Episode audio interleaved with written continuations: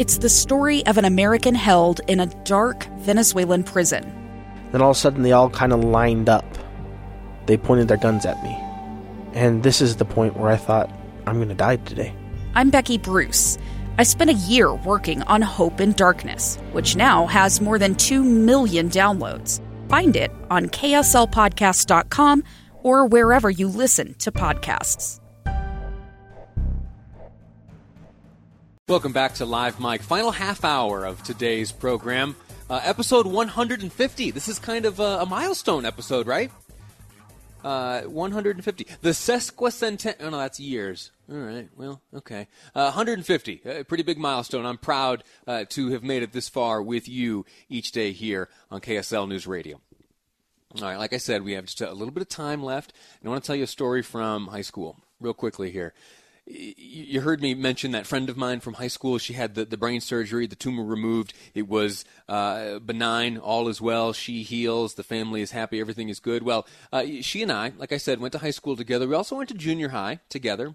And one day in social studies class, our teacher, Sharon Brown, uh, she was talking to us about leadership. And she was talking to us about how great leaders uh, operated and how they handled the great responsibilities that they uh, found themselves uh, tasked with, with handling. And she told us a story once about Henry Ford. Henry Ford, for whatever reason, uh, had for a time uh, a, a reputation of being uneducated for whatever reason.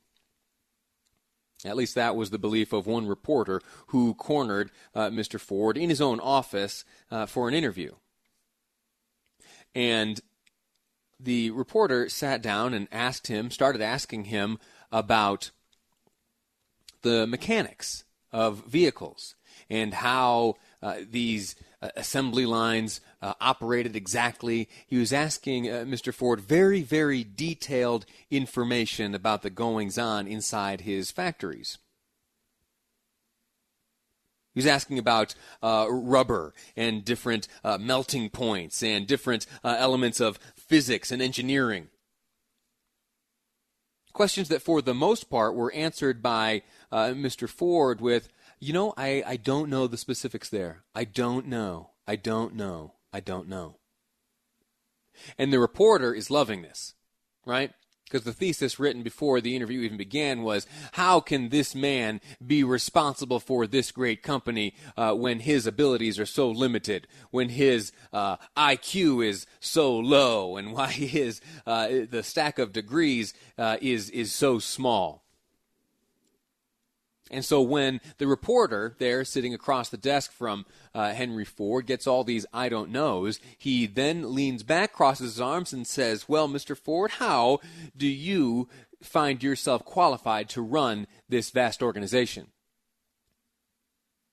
And what I didn't mention so far in this story is that as uh, Henry Ford was talking to the reporter from behind his desk, behind Henry Ford was a big cabinet of sorts.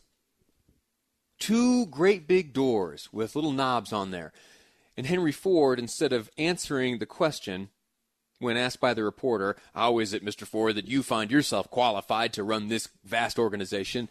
Ford stands up and he opens he opens that massive cabinet behind his desk revealing dozens upon dozens of telephone handsets. And with a sweeping motion of his arm, he signals towards these handsets uh, and tells the reporter, who's giving him a hard time for not knowing the specifics of every single intricacy within his factories, he says, You know, son, I might not know the answer to every single one of your questions. But if I pick up this phone, and he points to one phone in particular. He says, If I pick up this phone and speak into it, on the other end will be the world's foremost expert in the vulcanization process of rubber. So if you have a question about rubber, I can get you the answer right here. He hangs the phone back up. And he says, And this phone, if I were to pick up this phone right here, place it to my ear, instantly on the other end would be the world's foremost expert on the tensile strength of steel He hangs the phone back up and says, Son, do I need to go on? And the reporter wrapped up his interview, said, Thank you, Mr. Ford, for your time, and left. Now, Mrs. Brown, back in junior high social studies, may have exaggerated some of those details. But the point illustrated is that there are many forms of leadership. There are many types of leadership, and intelligence is a uh, it's a fluid thing. The reason I tell you that story is because just yesterday, just yesterday, Chris Wallace on Fox News interviewed the president, and there was a back and forth about intelligence. I want to play it for you here. Uh, during this long interview, wide ranging, in fact, uh, uh, Chris Wallace asked the president about a Fox poll where respondents said that Joe Biden was more competent than Trump. In the Fox poll, they asked people who is more competent, who's got whose mind is sounder. Biden beats you in that. Well, I tell you what, uh, let's take a test. Let's take a test right now. Let's go down. Joe and I will take a test. Let him take the same test that I took. Incidentally, I took the test too when I heard that you passed it. Yeah, how did it's you not do the it? Well, it's not the hardest test. No, but the is- last a picture and it says the what's last- that, and it's an elephant. No, no, no. You see, that's all misrepresentation. Well, that's what it was on the web. It's all misrepresentation because yes, the first few questions are easy, but I'll bet you couldn't even answer the last five questions. I'll bet you couldn't. They get very hard. The last five. well, questions. one of them was count back from 100 by 7. And let me tell you, 93.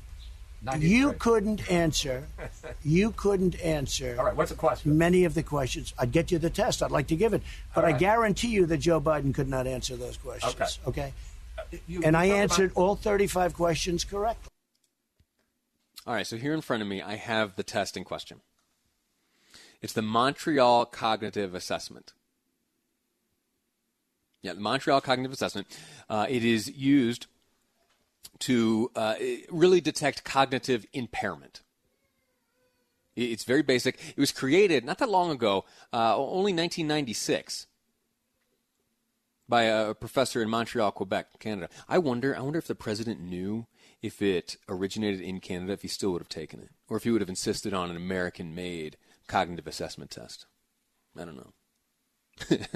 uh, listen, I went kind of long telling you the story about Henry Ford there. I want you to understand uh, more specifically this test, and I want to uh, put some of the questions to you, see how you would fare uh, in this Montreal Cognitive Assessment. So, what I'm going to do right now is I'm going to take a break, and when we come back, I, I will talk to you about and share with you the questions in this Montreal Cognitive Assessment. The test the president claims he did so well in, the test that Chris Wallace claims is so easy, and thirdly, the test that uh, the president thinks that he could beat uh, uh, former Vice President Joe Biden in. So we'll go. I want you to hear the questions. All right, I'll, I'll say nothing more until we come back and I share these questions with you ahead on Live Mic. I'm Lee Lonsberry, and this is KSL News Radio.